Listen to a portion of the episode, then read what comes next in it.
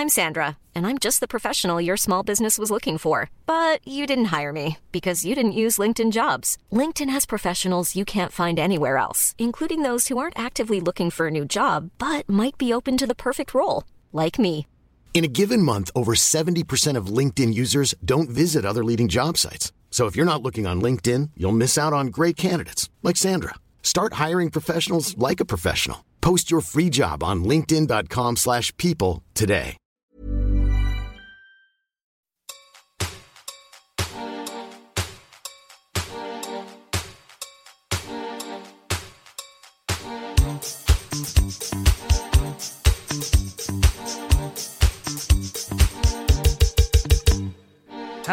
And welcome to 100% Hits Volume Pod. My name is Josh Earl, and in this podcast, we talk about the greatest compilation Australia's ever produced.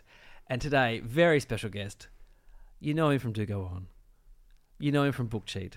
Please welcome into your hearts. It's Dave Warneke, everyone. Yeah. Thank you so much. Great to be here in your hearts. In, and in your studio that you record in as well. yeah, it's great to be here because often you do these sort of re- remotely, don't you? Not face to face every time. yeah, sometimes it's sometimes it's easier over Zoom to have people listen to the music if this Yeah, place gotcha. isn't Yeah, yeah, sure. available. Sometimes I'll just sit face to face in a room with someone. It's weird. it's so much weirder. hey, I I know you like music. I, Mm. I think uh, very early on in our like when we got to know each other, we kind of discussed music, and you seemed like a kid who liked music. What what what, what were you listening to when you were say 13, 14? 13, 14, very much a punk rock phase. Nice.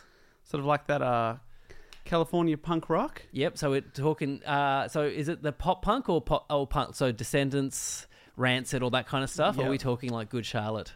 Uh, no, more the Descendents Rancid, Rancid stuff. I didn't dis- didn't hate Good Charlotte, but yeah, I was very much into like NOFX, Yep. Strung Out, Pennywise, Nice. those sort of bands. And I still like them, to be honest. Yeah. Yeah. Yeah, it's fun. I, I listen to a lot of that stuff at the gym. That's normally when I listen to music these days, when I'm driving or at the gym. And so if I'm at the gym, I listen to, I actually, uh, uh, I listen to a band called Diarrhea Planet a lot. Diarrhea Planet. Yeah, they're kind of like a metal band. They're, they're lots of fun. But I, it's the best title. Sometimes I just get in the car and my Spotify just happens to be playing the last thing I played, and my kids are eight and eleven, and so Diarrhea Planet's song "Ghost with a Boner" just came on one day. They loved it. It's, it's a great song. It's, Yeah, and it's right in their wheelhouse. So sometimes I'm like, oh yeah, because my, my kids like punk. My eldest likes indie rock. That's his. That's what he says, and my youngest is into metal and punk. Yeah. Awesome. You, you kind of, but also he's only eight. I'm like, all right, you got to start listening to some actual nice songs, not Right, just all this okay. kind of angry man yelling. Like he loves Slipknot. It's like, yeah, Real. And is it the kind of thing that the masks attracted him? I and think then- so. I think, I think what it was is that Stranger Things was popular. Yep. Not that he's watched it, but he's watched enough stuff on YouTube that yeah, Stranger Things is cool. And so uh, Metallica was at the end of that with Eddie playing uh, the guitar, and so then he just went down the rabbit hole of going, all right, this is who I like now. It's funny who, how you go down the rabbit hole. So, when I was about oh, maybe seven or eight, I remember seeing The Prodigy Yeah, and just Keith Flint's like spiky hair. He had such an amazing look. Yep. That sort of just really sucked me in. yep. And then I became really into The Prodigy, like as, as an eight year old. And then I was into all those big beat bands like Chemical Brothers and Fatboy Slim. But mostly, I got sucked in by the hair. we're going to talk about a band who are very influential to my uh, teen years coming up later, and most of it was because of the hair. Oh, okay, Yeah. cool. So we're, we're doing volume 15, side A, the year's 1995. Okay, so you're what, five years old? Five years old. I'm yet to discover Keith Flint and The Prodigy. I'm 14 years old. So all this kind of stuff is like absolute wheelhouse when you're kind of going, who am I as a person? Yep. What am I attracted to? What do I want to become? These songs, some of these songs are very, very influential in in what became oh, the Josh Earl that is before yeah, you right great. now. This is I peak you. All right, the first one. No. Oh, is this peak you? Sure. The shape of, of Josh to come. But it is it is a great way to kick off an album. This is the Welsh Elvis, Mr. Tom Jones, and his song "If I Only Knew."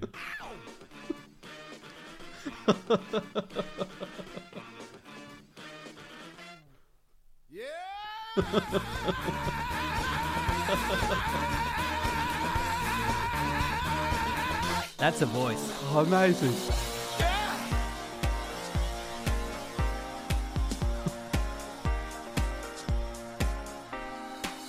on the phone. All the channels show the same old war zone.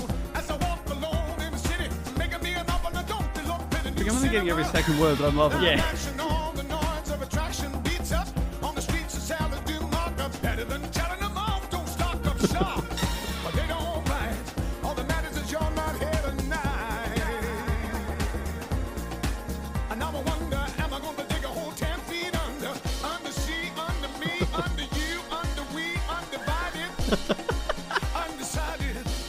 Here's the chorus.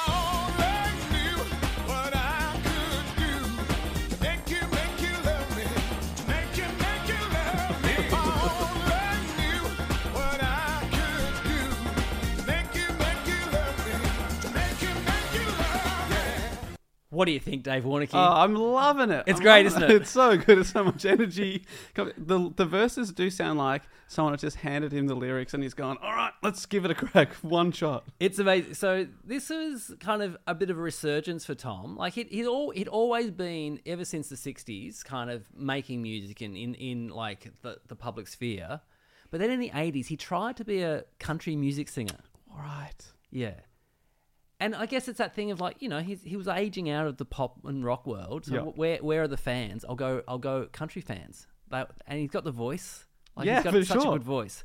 Uh, but then this is the story of this song. So in '89 he had a hit with uh, a cover of Prince's "Kiss," and then he kind of beca- came back into vogue because he was on The Fresh Prince of Bel Air. Really? Yeah. j- So you know the character Carlton Yeah. loved Tom Jones. Used to dance. It's not unusual all the time. And so Tom Jones made a cameo, and he also made a cameo on the on an episode of The Simpsons. The episode Marge gets a job. That's right. Yeah. He's kidnapped by Mr. Burns. yeah. So that's in '92. by Smithers. So so 89 had Kiss, 92. So he's he's getting back. and then he did a gig, uh, did a charity performance with Sting for his Rainforest Foundation in Carnegie Hall, and it was super successful. And Tom Jones says, and I went very well. Then Jimmy Iovine, a music producer and label boss, called him up and said he'd heard about his performance and wanted him to sign to Interscope Records. So he did. And Jimmy had the song If I Only Knew because there was a band called Rise Robots Rise. They released this song in 92. They were an obscure band. Didn't do, you want to hear They it? released this song. this song? This is their song. Ah. I'll, I'll play you their song. This is their version of it. Interesting. It's a good name. So, so this is real kind of like 92 kind of white man rapping, but also the mix of, hey, we're really good guitarists, so there's going to be guitar Yeah. breaks.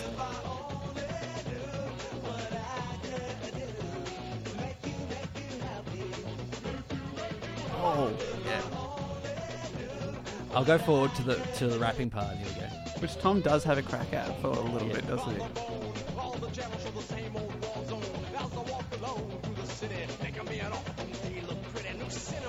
There. So that was that's their version. So different. Yeah. So Trevor Horn was producing the Tom Jones version. Now Trevor Horn was from the band The Buggles. Video killed the radio star. Ah, okay, yes. Also went and became a big time producer. So ma- so many hits, and he liked the chorus, didn't like the melody of the verses. So he uh, wanted to hire Lol Creme from the band 10cc. Great name, I, I didn't know that that was the 10cc person's name. Lol Creme. Lol. Um, but Tom Jones said, "No, let me have a crack. I'll have a crack at it." And just looked at the lyrics and then came up with it in his head. he did. He did just have a go. Yeah, just had a go. So when you Sounds said like that, but I love it. And he said he should have a writing credit, but he didn't because he felt bad because uh, Rise Robots Rise were a struggling band, and he didn't have the heart to take the royalties off them. Right. He's like, I'm already a millionaire. Yeah, I'm already doing all right. So good man, Tom Jones. Oh, I'm so stoked to hear that. In some respect, okay. okay. In other respects, No. not so great. You Oh. don't know. We don't know. We don't know. Okay, so Tom Jones, very sexy man. Yes, but I mean, isn't he in his 70s and women still throw underwear on the stage at him, yes. right? Yep. Absolutely. Married his high school girlfriend. Mr. Jones? They, they, they had a child together when they were both 16. They were married right up until 2016 when she, unfortunately, she passed away. She had a battle with cancer, passed away. But just because he was married for the, so many years did not stop him being a renowned pants man. So he said at the peak of his fame, Oh. the peak of his fame, He's going to put a number on it? 250 groupers a year, he said. A year. A year. He had uh, well known affairs with uh, Mary Wilson from The Supremes, TV host Charlotte Laws, and a former Miss World by the name of Marjorie Wallace. He also had a son uh, with one of these women, but he refused uh, to acknowledge it, Oh. even though there was a DNA test that proved it was. And apparently, the son is not doing well. The son's homeless now, and Tom No. Jones still does not acknowledge it. Okay, well, Tom, we've been on a roller coaster today. I was thinking you were great for a second there. Um, so this uh, this is from his 32nd album. So I the- couldn't, so like you know, I had to listen to it on Spotify. The album cover comes up. It is a wild cover. Yeah, he's wearing like a, a netted singlet Yeah, with some like- high waisted, pale baby blue yeah, pants. he's like screaming. He looks like he's you know, ah! and then in the background there is a scantily clad woman in in sort of silver attire, and I'm like, it's called The Lead and How to Swing It. I'll Yeah. look into the album. He's got so many albums that there's not even a Wikipedia page for most of them. I know. There's too many. He was releasing in the like 60s four albums a year, but it was all, all covers. Like get in the studio, was record some songs. Yep, Yeah. there we go. So this is Tom Jones introducing Tom Jones, the night with Tom Jones. All these just just getting them out there. Wild time. Okay, but this got to uh, uh, number one in Finland. Okay. Yeah, got to only 55 in Australia, 19 in the UK. So you know, but still, there's so many albums out there. There's so many, and I, but I definitely knew this song. Like I Yeah. knew this one of, of the Tom Jones catalog. Just a couple of weeks ago, Matt Stewart and I from Do Go On, we were Yes. doing some podcasts in the UK, and we decided we'd never been to Wales before, Oh yeah, so we went for a detour. So we drove through Wales purposefully, and we put on a playlist of Welsh music. We put it together, and you better believe we kicked things off. Tom Jones, Tom Jones. Super Furry Animals. Uh, did he have Mclusky or Future of the Left there? Uh, we might have had Stereophonics? Stereophonics was definitely on there. Yes. Um, Uh, Charlotte Church. yep, and we had uh, Catatonia, Oh yeah. which was great. Did no? It was Space who sang the ballad of Tom Jones. Catatonia sing, sang Road Rage. That's right. That was the track we had on there. Exactly. Good Great. times driving down. Yeah, Good down times, the highway great music. with Tom Jones. All right, moving on. All right, this is a person. She's gonna she's gonna come up a lot uh, later on in this in this series. This is the first time she's been on the show, though. This is Sheryl Crow and her song "All I Want to Do." This ain't no disco. It ain't no country club either. This is LA. Can I, can I just pause it here for a second? Now, there is a, a instrument in this song called the guiro.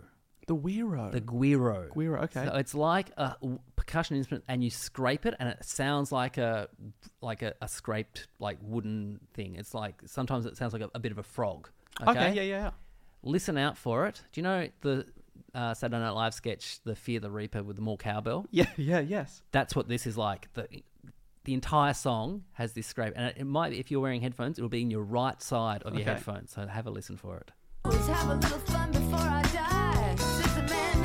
Yeah. me out of nowhere. It's apropos of nothing. he says his name is I'm sure he's Bill, Billy, or Mac, or Buddy. And he's Is that just someone doing it over and over, or they just And looped it? wonder if he's ever had I'm gonna say they did it over and over. Once you hear it, you can't unhear it. No. It ruins the song. I'm sorry, listeners.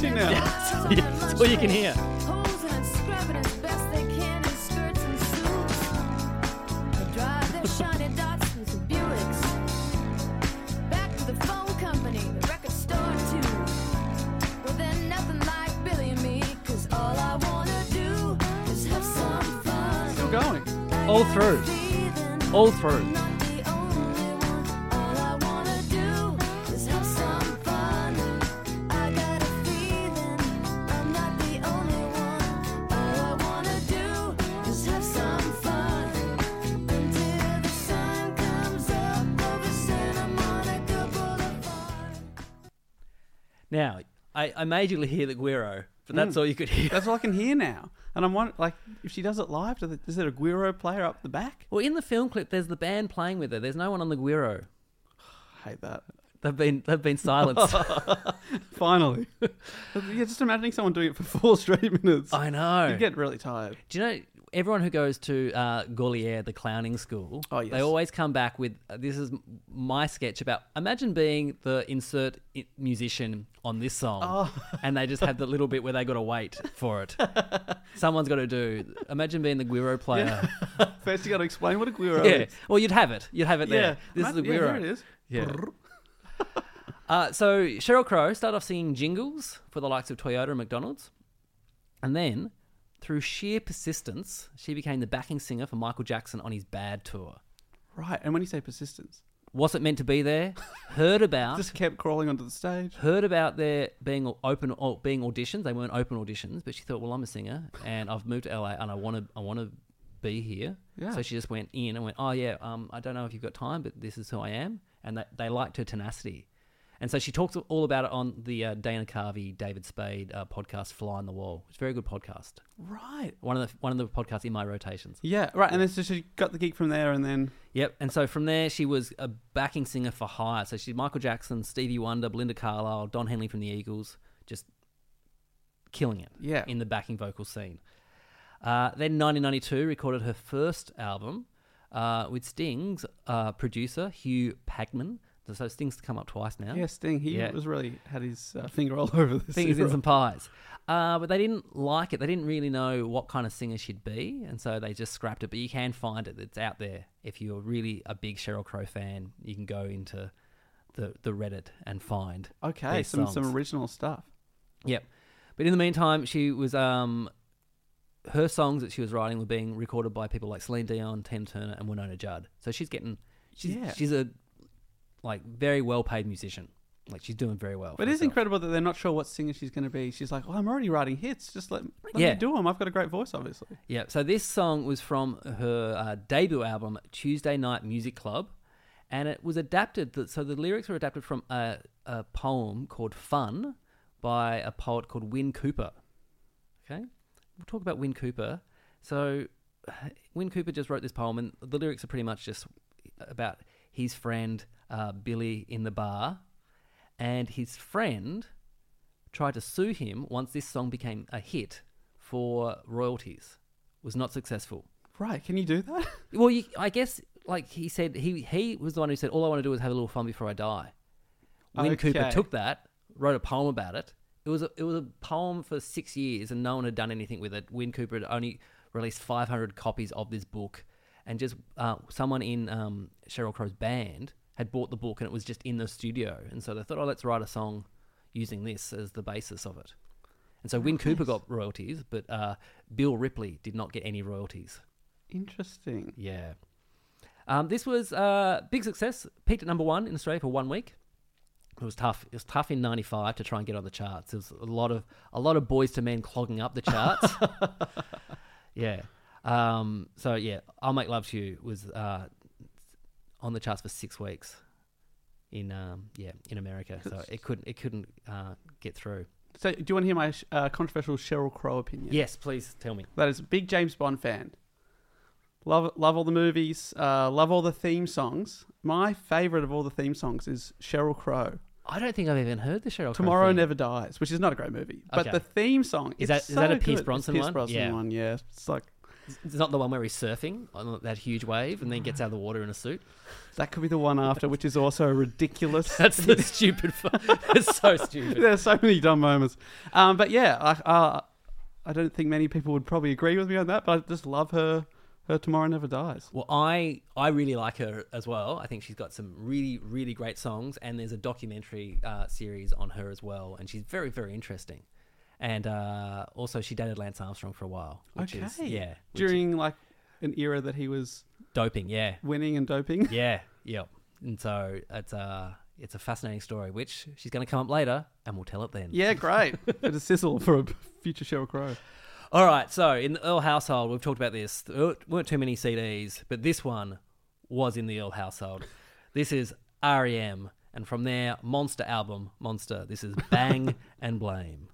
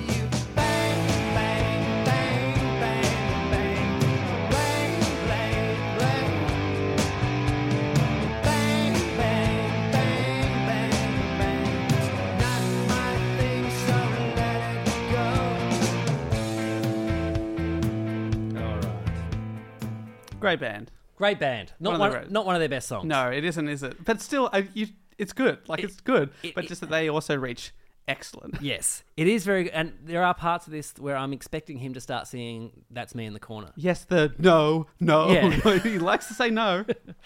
Uh, so, but it just shows you how big and how beloved this band was at the time. Because this is not one of their best. Not doesn't even make any of their best of Yeah, compilations. I wouldn't. I was going to say it wouldn't be on there. Would no, it? not on any of them.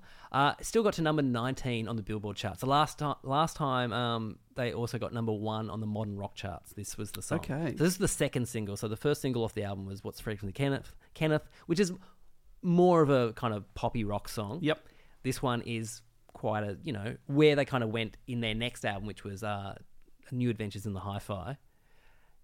This kind of fits in that theme. But um, during the recording of this, oh, this album as well was also nominated for a Grammy, uh, but lost to Voodoo Lounge by the Rolling Stones. Ah, right. Even though I'm not a big fan of Monster as an album, it is a hundred times better than that piece of shit by the Stones. I didn't even know that one. It's one. so bad. not a- we, no. we played a, one of the tracks from it on a previous album with Andrew Levins, and it's it's just such a shit song, and that that was the best song for anyway. I like the Rolling Stones. It's just it's yeah. yeah, sure. I mean, when you have what, 600 albums, yeah exactly yeah.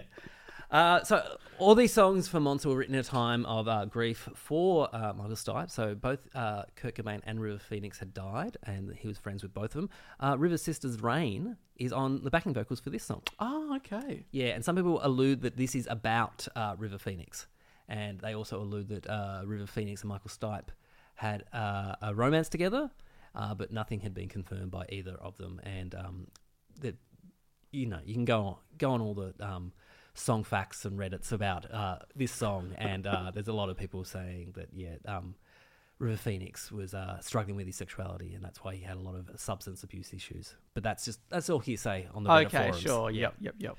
Uh, also, during recording of this uh, album, the band just were fighting a lot, and uh, Michael Stipe had an abscess in his tooth, and they had to postpone recording for a while because he had to get that removed. Have you ever had an abscess in your tooth? No, but it sounds so awful. You, you I have, yeah. I had a root canal, and uh, I, I don't know, it must have got infected. And I woke up one morning and it just looked like you know the um, kids from the Grinch film that are kind of puffy, puffy mouth. I looked like that. It was so funny. Like my flatmate at the time was just laughing at me. So I had to go and get uh, it like the, the back of my tooth drilled, and they would like have these kind of spikes that would go up and kind of r- like move the root and stuff like that. And that sort of root canal is. And Oh my so God. I had to I had the gap in the back of the tooth, so I had a hole in the back of my tooth.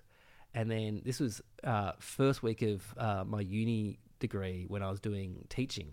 I was in a lecture, and all of a sudden that abscess just burst no into your mouth. into my mouth, and so I was like swallowing it, but also dry retching, and just had to leave because it was the first week. Everyone thought, "Oh, he's hungover." You're up the back. Yeah, Oh, was that one of the more disgusting experiences of your life? so bad. Oh, it's so God. bad. Uh, also, um, I should say that the band in this time broke up. They actually broke up, uh, but didn't tell anyone. And uh, I think, yeah, I, I've got it here. So, um, situation came to a head when the group was recording at Louis Clubhouse, uh, which is Lit Home Studio in Los Angeles.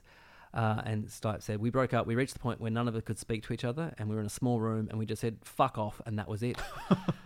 and then they met up a month later to resolve their issues. Uh, and then they said, We have to begin working as a unit again, which we haven't been doing very well lately. So people would come in with individual songs, and they go, Okay. And so from that point on, they went, All right, we're going to record as a group, write as a group. And uh, the next album was all written in sound checks on the road because they were Right. touring again. Yeah. Okay, but they were less successful from that point on. Less successful, yes. I, I, guess, I guess you go through waves. I think Of course. their album Up uh, was very well received uh, by critics, but I don't think it hit the heights of their um, Automatic for the People years. But you can't. I mean, can't. Yeah. no one does. Yeah, you can't. All right, moving on. Our first Australian act for this one. Now, I mean, I'm doing research. I'm obsessed with this person now. Okay, because I don't know this artist. I would, like you know, here I don't know the song, Okay. but I've heard it before. Obviously, So this is Max Sharam and her first ever single, Coma. it is a good name. Coma or Max Max Sharam? Sharam. It is good name.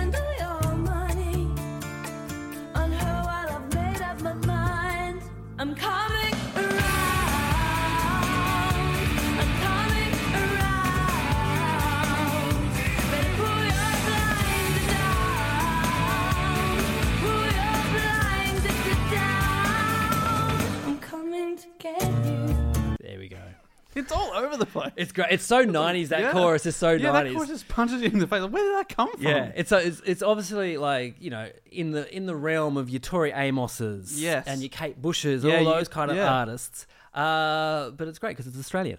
Uh, so this is the first thing, single. It first aired when she was a contestant on the show New Faces, hosted by Bert Newton. Okay. And Yeah. that's when she performed it. She performed it there as as a contestant. Okay, but she'd been on talent shows before. She went on Red Faces as a comedian. Really? So she started doing. She started as a musical comedian. Well, she actually started uh, opera, and then she was.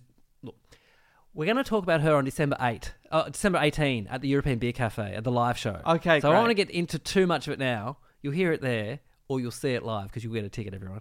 Uh, but she did go on Red Faces as a stand-up, where she was doing kind of parody songs uh, and showing off her ama- amazing range. Does it still exist on YouTube? You can watch it. Uh, Fantastic. She gets this is the scores. So she gets an eight, uh, and uh, Tommy Emmanuel, I think, is one of the judges. He gives her an eight as well. And Red Symons, for those outside of Australia and Mm-hmm. too young to know, he was known as the mean judge. He'd always score very, very low. He gave her a five out of ten, That's which is big for him. super high. Yeah, Often, like, his job is to gong them off. yeah, yeah, Like, he's like, get out of here. That was terrible. and say something mean about them. yeah, okay, five out of ten. Yeah, five out of ten. So she got twenty-one all up. So it's a pretty good score.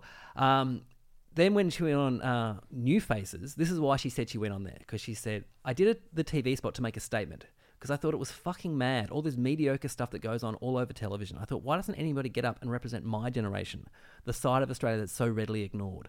That compelled me to get on New Faces, and all the phones started ringing after that. I was very, very lucky. So soon after, like they, the record label called her up and it's like, we want to put out your stuff. This was a huge song on Triple J. Got to number eight in the hottest 100 of '94. Awesome. Yeah, so great. And then uh, she started singing as Max Sharam, "The Sound of Sirens." That was her kind of banner that she had. Then she just shortened it to Max Sharam. Max Sharam. Sure I'm the sound of sirens. Yeah. Okay. yeah, but big fan, big fan of Max Sharam. Yeah, I really, I really enjoy that. I, I did not know that song, but yeah. She she's living in New York now, and uh, I've, I've requested her friendship on Facebook. Oh, okay. Any mutuals? Uh, yes, we do have a couple of mutuals. Okay. So I'm going to try. That always helps. Going to try and get her on the podcast. That that's the thing. So Max Ram, if you're listening, I want you on. I think you, I think you're great. All right, moving on to a band. This look, one hit wonder gets branded about. This is a one hit wonder. This band, even though they're still performing, or one of the members of the band is still performing as as the band. This is Stiltskin and their song Inside.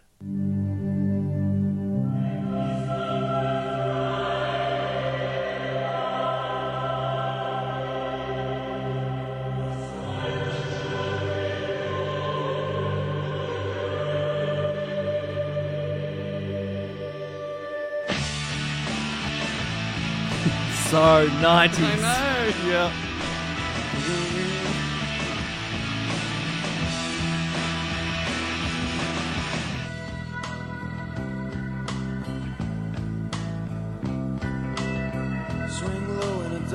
Glass hour, you turn and cower. See it turn to dust. Move on a stone dark night, we take to flight.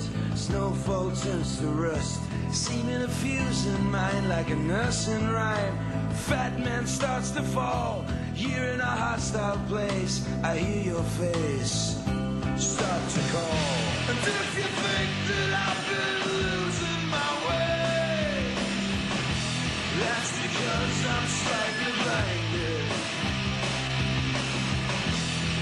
You think that I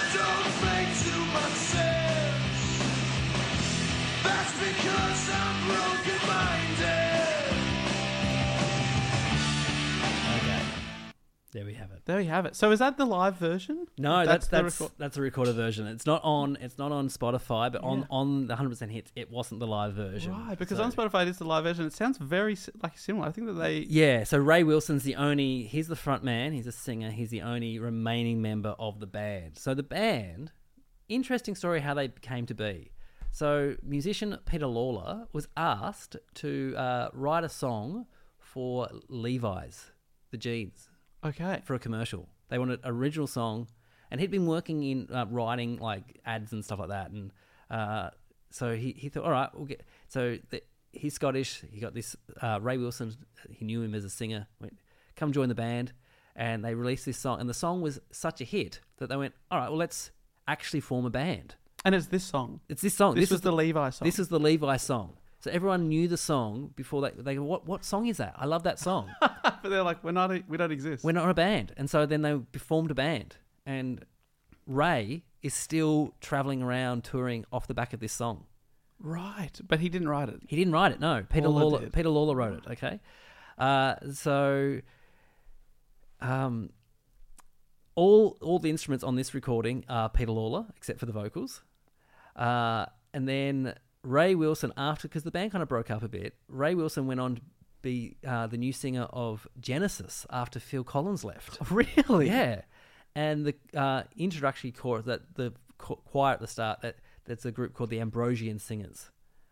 Uh, so this went to number one in the UK uh, in '94, and uh, it came the fourth song to top the list uh, off the back of a Levi's ad.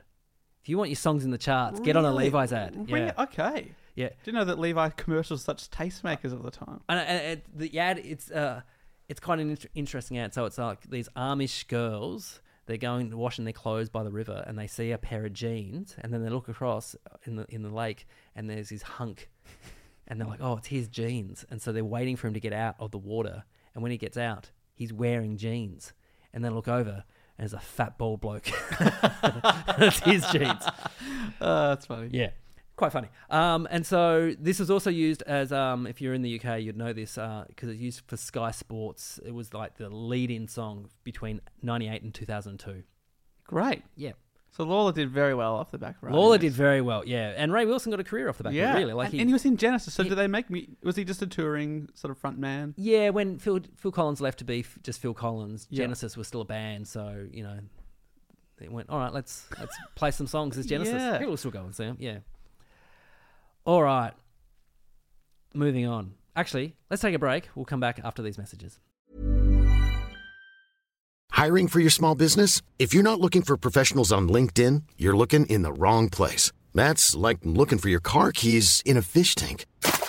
LinkedIn helps you hire professionals you can't find anywhere else, even those who aren't actively searching for a new job but might be open to the perfect role. In a given month, over 70% of LinkedIn users don't even visit other leading job sites. So start looking in the right place. With LinkedIn, you can hire professionals like a professional. Post your free job on linkedin.com/people slash people today. And we're back. All right. Now, you mentioned you like The Prodigy. Yes. I think this song might be in your wheelhouse then. yeah, definitely had that. Because this is, they're called uh, Bomb the Bass, and it's Bug Powder Dust.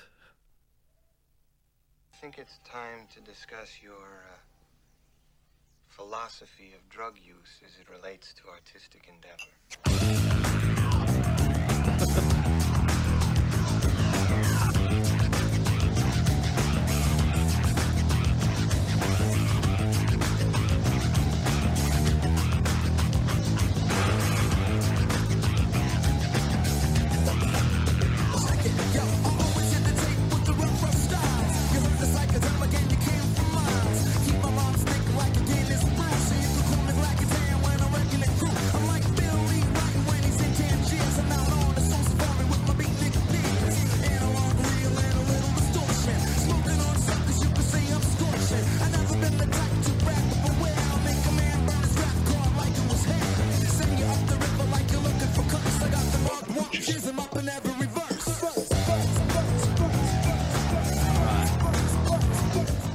And it goes on. Yeah, and like all sort of big beat songs, it goes on for a long time.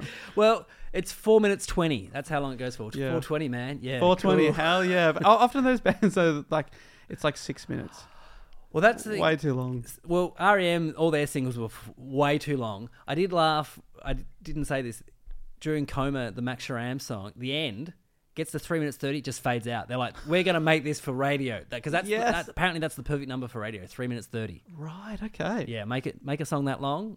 Radio stations will play it. Say radio in it, they'll play it. Yeah, they They'll love play it twice, Hey, yeah. that's us. Yeah. um, so this is uh, English uh, musician producer Tim Simenon. Simenon? S I M E N O N. Would you say Simonon? Simonon. Simonon, which that's similar to the bass player from the Clash, but he's O N O N, I believe, Yeah. which is Simonon. So yeah, it's probably similar to that. Yeah. Got to number 24 in the UK, UK charts. And Select Magazine, which is like the dance uh, hip hop magazine over there, said it was Song of the Year of 95. Song of the year. This was Song of the Year. Yeah. It's, it's so that era. This song, Yeah. it's just like people taking ecstasy, having fun. yeah, Like, for sure. Do you, do, you, do you like this song? I really like the music. Yeah. Not, I'm yeah, the the vocals are okay. I find they're Yeah. The vocals do date it, yeah. yeah, they they dated a bit, which I think that uh, some of the other sort of bands of this era with that s- sound Yeah. probably don't have that sort of rappy sort of bit that dates it as much. I think dance music at this time was very progressive and showing where music can go to more so than any of the rock stuff and the pop stuff that was happening Yeah, at the yeah. time. Yeah, it's interesting. Uh, so the lyrics are a, a reference to uh, William S. Burroughs' novel Naked Lunch. Have you read Naked Lunch? No, I haven't. No. Have, you, have you read Junkie? I have read Junkie. So have. I, yeah. I've but not read the Naked Lunch, I know, which is like the super controversial one. yeah, I, I, I've seen Naked Lunch because they made it into a film, but I, I never, I never read it. When I was, when I was in uh, high school, we used to cover our books, like put pictures and put contact over it. Oh yeah, yeah, yeah, for I- sure. Yep, yeah. yep. I don't know. I don't think they still do that. Kids, kids, they're cool. That was a whole days. industry. yeah, it was amazing. Uh, but when I was in year 12, I studied literature and I would collect Juice magazine. And they had, because William S. Burroughs had just died. And so they had a tribute to him. And so I had that on my literature. Had never read it. Had never read any of him. Just trying to, trying to get in with my, my Oh, teacher. Something, something I would have done too. Uh, so the singles, uh, this, this this was released as a single. Had a few remixes on it on the singles. Uh, one of the remixes was by a band called the Dust Brothers, Oh yes. and also another one by the Chemical Brothers, who ironically their original name. I thought that you were gonna. That's their original name, is it? yeah, the Dust Brothers. Yeah, but they but were- two different. Because I know they had to change their name, right? yeah, And that's why their album's called Exit Planet Dust. yep, that's exactly it. But so, th- but they both remixed. They both remixed, so they were obviously moving in the same circles at this point in their career. Amazing. I wonder if the Chemical. I think the Chemical Brothers is a better name than the Dust Brothers. Yes, me too. Actually, yeah. But uh, see, because I remember the Dust Brothers, they were the music consultants, or they did the soundtrack for uh, Fight Club. Oh, okay. Because I'd read about how the Dust Brothers, the Chemical Brothers, were called the Dust Brothers, and I'd never heard of the Dust Brothers. Yep. And then I saw Fight Club. I went, oh, maybe they're just doing soundtrack stuff now. But I don't know. Oh, there you go. Because I also don't know any, any of their music. It would be funny to be the band that you were like, no, you've got to change your name, and then they change it, and become Yeah. huge, absolutely massive. Um, all right. Look, I like this song. I'm going to go out. Uh, Yeah, I think it's, it's, it's, it's, it's, I like the vibe of it, absolutely. And uh, some of the lyrics do make me laugh. Have you looked into all of them? no, Never a phony. I've got more flavour than a packet of macaroni. I did hear that. Yeah. I enjoy that. I had to write that down. I like. He had to put packet too because it doesn't sound that- like it's out of the meter as well. Like yeah, it doesn't, it doesn't quite fit. because macaroni on its own does not taste. It's just bland pasta. Yeah, yeah. So you got to say packet macaroni. Yeah, so you're packet thinking of macaroni. because otherwise you go cheese and macaroni, Yeah, but it's macaroni and cheese. yeah. All right. Moving on. Now this is this is the song when I talk about uh, hair got me into a band. This is the band. This is Green Day, and the first song of theirs I ever heard. Okay. This is When I Come Around.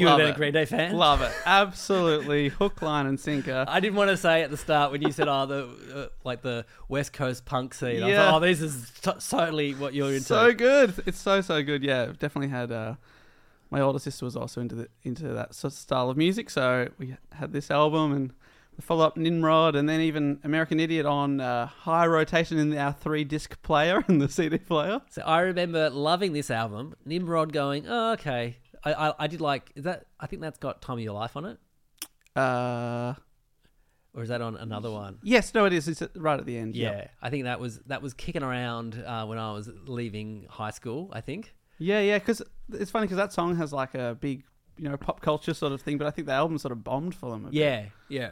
And then I think uh, by the time um, American Idiot came out, I was like, ah, nah, this is this is kids' music. Yeah, yeah, for sure, for sure. Because it feels like very, you know, quite a reinvention, but there's less than a decade between this and Yeah. American Idiot. And then the fact that they're only like 50 years old now. I know. It's amazing. I know. So I saw. So this film clip was really influential to me. And so there's two film clips. There's one which is a proper film clip. It's set in like someone's kind of looking in windows at an apartment, and there's different stories going on in each window. And the other one, which is the one that I knew, was filmed live at Woodstock '94. So Woodstock, the 25th anniversary of the original Woodstock, they had it in '94. It wasn't the one in '99 that they've had Yeah. two documentaries Yes, about. and, and a Dougal episode recently too. Yeah. But this is the, the 94 one, which Sheryl Crow played at as well. And there's a whole bunch of uh, bands who played at both 94 and 99. And they said 99 was a bit different vibe. Yep. Uh, but 94 was a huge, big mud pit. And the film clip, Oh yes, I've seen that. yeah, is um, people throwing mud at Green Day. And other bands walked off. And Green Day almost like incited it, going, come on. Give us more, give us more, and so you can see Billie Joe Armstrong's guitar just covered in guitar, I was going to say the guitar is covered. Like, how is it still making noise? Yeah. How has he still got his fingers on it? But that, and see, he had green hair in that film clip, and I dyed my hair green uh, when I was in year 11. And so I bleached it first, then dyed it green. And did you do it fully yourself? Did you have any help? I had it bleached professionally. Yep. And then there was this thing called, f- the brand was called Fudge, and you could put fudge in.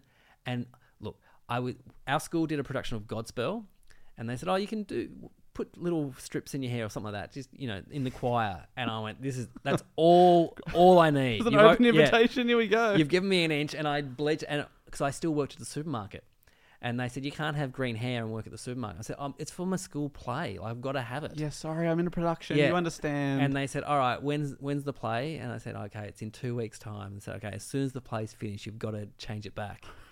And it didn't come out. Like I, I tried to wash it out. It was the because it was said oh, six six washes and it goes out again, and it just It didn't. It around? stayed. I had to grow it out, so I had green like my hair's brown, and then it had green like tips at the very end for for a while. and then the, do the supermarket furious? No, they were fine. Well, they got Like, over it by yeah, that they, point, Yeah, yeah. they were like, you're turning up to your shift.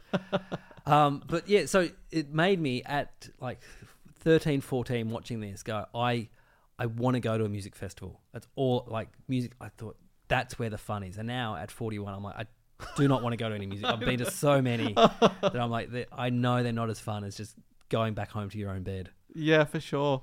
It's funny. Like months ago, I booked tickets to the what's it called? Good Times. The one on, there's one on Friday with TISM and NOFX are playing Oh, it. okay, yep.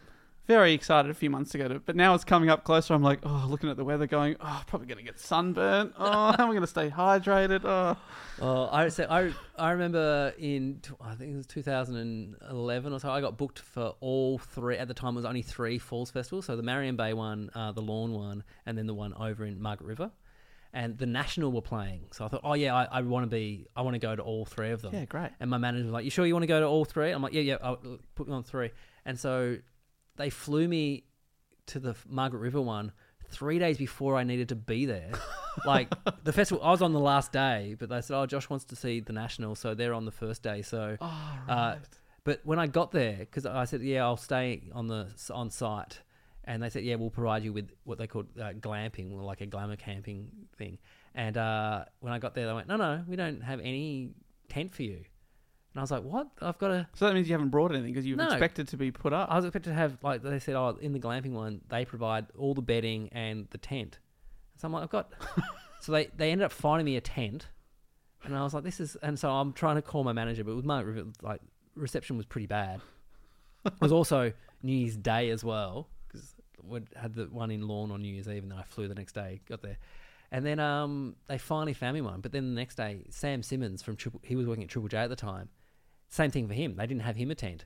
And so he went up to the organisers and went, Hey, I'm the only person at this festival representing Triple J. We're your major sponsors. How do you reckon they're going to go when I go back to work next week and they say, How was the festival? I said, They didn't get me a tent. do you reckon they're going to. And so we had tents found magically Oh, for the next oh, for the next two go. nights. Was, oh, here's tents for you. Here's bedding. And it's like yeah. So I had one night with no bedding, just on the floor in a tent. It was fine. It was Margaret River in summer. Like yeah, sure. But um, yeah, love a festival. But you saw the national three times in a week. Uh, I saw them four times because I also had tickets to their sideshow at the the Palais, which is great as well. Yeah, they are great. They were very good. But I did notice they did the same thing every time he, like for Mr. November, he gets in the audience and goes around, and it was great. With the long lead. Long lead. And there's a you know a roadie like sort of like Yeah. trying to feed it to him on a, like on a hook. Oh, what a nightmare gig! Well, that was the thing. So, also uh, many years ago at the big day out, I saw And You Will Know Us by the Trail of Dead, and I went and saw their sideshow, and the sideshow was first, and they on their last song, the roadie came out and handed them all new guitars, and those guitars got smashed. Oh, And I thought, oh, they're the shit guitars. and then at their big day out, maybe it wasn't big day out, maybe it was um, Livid Festival. They came out, and the last song, these new guitars were put on, and they smashed them as well. And I'm like, oh, that's a trick. Yeah, you got a- shitty old guitars yeah. you're smashing. you're smashing a Samick or something. Yeah. All right, moving on. This is a song. Uh, we've talked about uh, the people who wrote this song on Pod Machine, the Patreon podcast, but that was under a different name. That was under the name Dupe. what a name! Dupe. Now this is Hocus Pocus, their other name and their song, which was huge only in Australia. Here's Johnny. This time, it's war.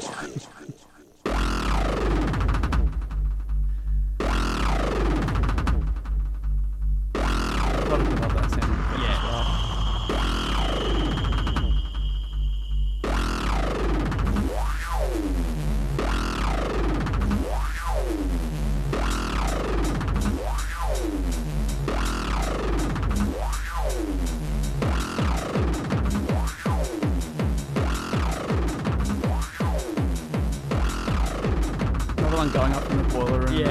that up. Here's Johnny. I think they had me until this part. It's intense. too much.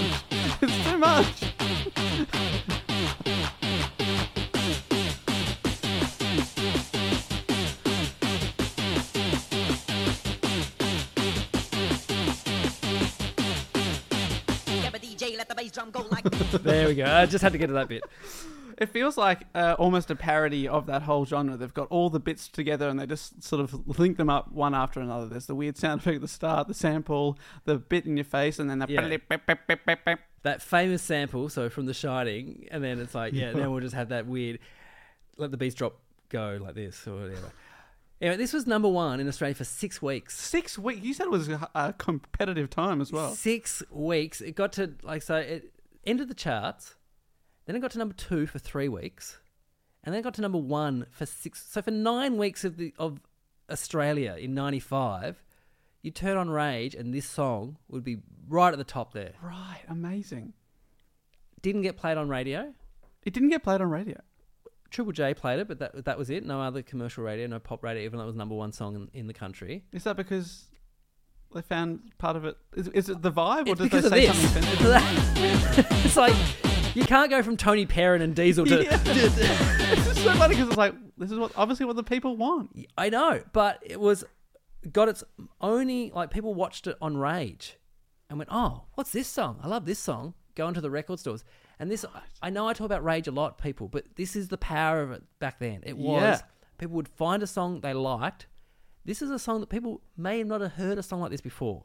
This might have been people's introduction to dance music. Yeah. And uh, did it have a great film clip as well? Did that help? No, the film clip is like you've your laptop's gone to sleep and it's kind of like and it's also Yeah, this okay. kind of like just mouth with no skin and eyes with no skin just coming at you like float. It's like very kind of early a- a- animation. Yeah, right. Yeah.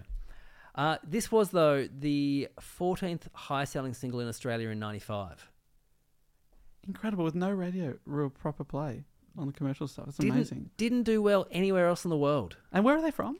Uh, so they're Europe somewhere. Let's Yeah, sure. I, I, I think it's German, but I, I don't hold me to that. It could be it could be Scandinavian, but anyway, Hocus it's Pocus or Dupe. Dupe. Yeah, so Dupe had their song, which sounds like it's a um for every single cabaret burlesque performer doing hoops. That's what the Dupe song sounds like. All right, our last song. Here we go. This is a song we've talked about. Uh, no, we haven't talked about this band before. We, I- got them mixed up with Ween um, for a bit because it's a similar vibe Yeah. of weird kind of indie hit that uh, m- made them go into the mainstream. This is the Flaming Lips and their song "She Don't Use Jelly."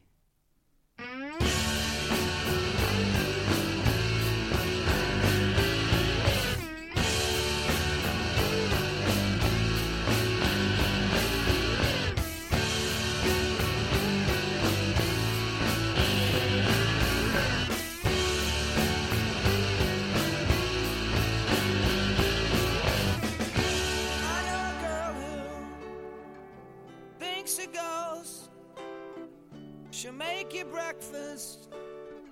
She'll make you toast. But she don't use butter. and She don't use cheese. She don't use jelly or any of these.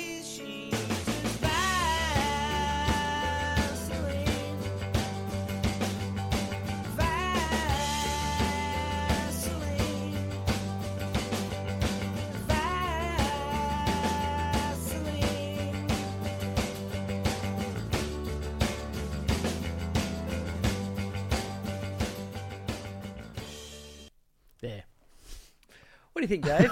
I mean, I really like the Flaming Lips. Great band. Had you heard this song before? yes, Yeah. yeah. Um, I didn't even know if I knew it was them though. Yeah.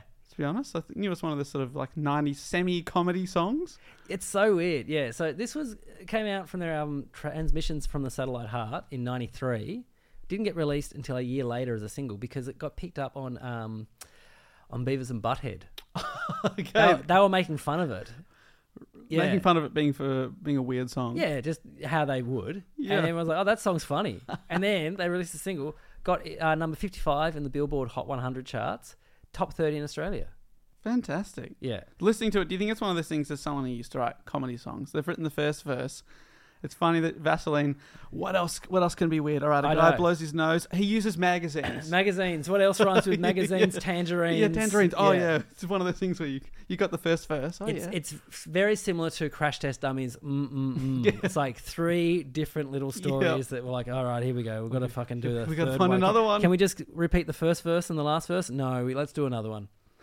Um, I will give them credit for this song though. I I, I, like the guitar bit. That ding, ding, ding. Yeah, sounds yeah. very very of the era as well, and and the chorus is quite catchy as well. But Wayne Coyne, the lead singer, does what I thought was the impossible. He rhymes orange what, is, what does he rhyme it with? store. How the fuck? But he manages you've it. done it again. Yeah, because they because Americans say orange. Store. I know. I Go yeah. Buys from a store. She likes it real orange. About dyeing her hair. Well done. He did it. Uh, so, uh, not only were they on Beavis and Butthead though, and I've talked about this in the past on previous shows, they were also on Beverly Hills 90210, playing at the Peach Pit after dark. Ah, okay. And there's a great line where Ian Ziering, his character Steve Sanders, he says, "You know, I've never been a big fan of alternative music, but these guys rock the house." Oh wow, exactly like people talk. yeah. Um, I, I do like the Flame Lips. I've seen them live a couple of times. They're they're a notoriously good live act. Fun right? live Yeah. act. The only thing is, they only play like seven songs in an hour. There's, they just stretch them out so oh, much. okay. There's- well, like, throw balloons and shit around. Yeah, they get in balloons. They go in the audience. They get people. They what they do is they walk around festivals before, or they don't, but they get someone to and go, "Hey, do you want to be in a suit and dance with the Flaming Lips?" And of course, everyone does. And so everyone's dressed up in different costumes. They get on stage. It's big. There's confetti cannons going off everywhere. Uh, they're lots of fun. But they this is in the set. It goes for like 11 minutes. Wow. There's so much back and forth with the audience and like so much clapping and it's it's fun, but by the end of it you are exhausted like as an audience yeah, member. yeah. Like, come on, how many things can rhyme with Vaseline? Wayne? Yeah. Uh, but here is a fact I didn't know about the band. So, uh, their album Yoshimi Battles the Pink Robots, released in 2002. Some people say it's their best album. I think they won before in 99, The right. Because that's the one I've listened to the most of myself. Yeah. That's got the big hits, the um, Do You Realize? The, Yeah. And, yeah, and Yoshimi. Uh, the album was made into a show intended for Broadway. And at one point, Aaron Sorkin of the West Wing fame was on board to write it. Okay. Yeah. So it got performed in 2012 at uh, San Diego's La Jolla Playhouse, and it had music from Yoshimi and the Soft Bulletin, and it also had the 2006 At War with the Mystics, uh, and that yeah yeah yeah yeah yeah yeah yeah yeah yeah yeah yeah yeah yeah. Uh, went out, it got positive reviews. People saying if you're a fan of the band, you'll love this. So it, it really was the story of Yoshimi battling ro- pink robots. And with their live show, big crazy stuff happening Yeah. all like like they I don't think they were involved apart from their songs. These So- are the songs. This is sort of the Yeah. story, or whatever. And then uh, then uh, Play Playbill, which is the Broadway kind of magazine kind of thing, I reported that plans were in the wor- works for it to be on Broadway, and then nothing, nothing has happened since. just no, it's just gone dead. No one talks about it. No one talks about it. So I want to know. I want to know. What happened? I want to see the script for it as well. What what the story is. Yeah. And yeah, I want to know what happened. Why why people pulled the pin. And do you think that Aaron Sorkin was just a big fan of the band and was like, "Yeah, I'll do that." Must be. Uh, yeah, I'll- give me give me a look at the songs and I'll see what I can do with the, with the script. with the story. a lot of walking and talking yeah, in walking, big balloons. talking around the stage. All right, so that's our that's our album. That's side A of volume fifteen. Now let's go through. We do this every time. Let's go through and say if they're a hit or not a hit, Dave. now, So- when you say hit, do you mean a hit in my heart or a hit like undeniable hit on the radio style hit? a bit of both, I don't mind. Bit of bo- okay, I'm happy because I feel like it's a your- slightly different list. It's, it's let's say Dave Warneke hits. Okay, but hits for me, absolutely. Okay, so let's go through. So Tom Jones, if I only knew, hit. Such a hit, All I want to do, Sheryl Crow, hit. big hit. Bang and Blame, REM. Uh, yeah, I'm gonna give it a hit because I like the band. Okay. Being, po- I'm feeling positive. All right. Coma by Max Sharam, Yep, loved it. hit. Stiltskin, Inside. Oh, I do like the song. Yeah, it's a good song. I really like Yeah. the song. Yeah, I'm gonna give it a hit. All right. Bug Powder Dust by Bomb the Bass. No, No, okay. not for me. Sorry. When I Come Around, Green Day. Hundred percent. 100% Yeah, hits. he's hitting, hitting, hitting onto me. He said the name of the show. uh, here's Johnny by Hocus Pocus. Sorry, Hocus Pocus. I mean, you were number one for six weeks. I can't take that away from It's you. so funny. That is the, that is of all these songs the only big hit, and you were gone. and nah. I've gone. Sorry, does not align. Uh, she don't use jelly by the Flaming Lips. It's fine. I'm gonna give it a hit. seven out of nine. I think that might be one of the highest scores Really? we've had. It's pretty Yeah, good. I think this is a very good side. Okay, Yeah, would you have said that most are hits? I would have given. I, I reckon I would have had seven out of ten as well. I wouldn't have had Bang and Blame, but I would have had His Johnny. I think Okay, we would have great. been- yeah, You can swap that pretty over. much, much the same. Yeah, uh, and only His Johnny because I remember it as a child being on all the time. Yeah, Just for sure. and Yeah, I feel like if I'd had that connection to it, if I Yeah. heard it before, it was just Yeah. it was just kind of bizarre now. Yes, it is. Hey, thank you so much for doing this. Where can people hear more of Dave Warneke? Uh, they can hear me uh, every week on the Do Go On podcast, which is a sort of comedy history sort of thing with Jess Perkins and Matt Stewart, who you've had on before. Yep. And then also every second week on Book Cheat, which is a book club podcast where I've read the book. So you don't have to. We talk about classic books you've been on I've been for on Wuthering Heights. Uh, we talked about Of Mice and Men. That's the kind of stuff where things that you may you want to get round to reading. You want to know the gist of it, but I'll I'll tell you about it, and then we just sort of crack jokes about the plot over the. Naked Lunch Yeah, could so- become. Do you want to do it? Yeah, let's do Naked Lunch. Okay, let's do it. I'll put it on the list. I'll get you in. Hey, uh, listeners of this show, if you're in Melbourne, um, come along to the live show December 18 at the European Bier Cafe. We have Geraldine Quinn, Gillian Cosgriff, Jordan Barr, Hot Department, Oliver Clark, all performing songs from Volume 17. That's awesome. It's going to be great. And we also have Uh, Justin Hamilton and Jess McGuire are going to be my uh, brains trust there. We're going to be talking about the songs. It's going to be fun. So it's 3 p.m. on December 18. Tickets at joshearl.com.au.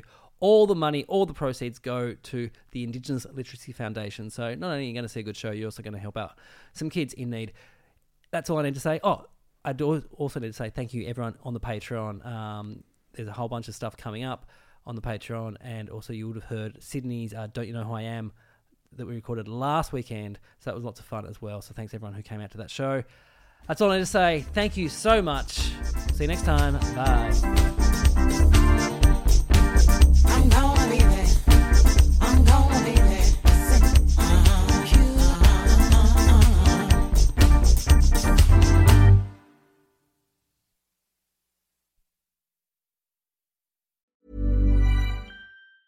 Hey, it's Danny Pellegrino from Everything Iconic. Ready to upgrade your style game without blowing your budget? Check out Quince. They've got all the good stuff shirts and polos, activewear, and fine leather goods, all at 50 to 80% less than other high end brands. And the best part? They're all about safe, ethical, and responsible manufacturing. Get that luxury vibe without the luxury price tag. Hit up quince.com slash upgrade for free shipping and 365 day returns on your next order. That's quince.com slash upgrade.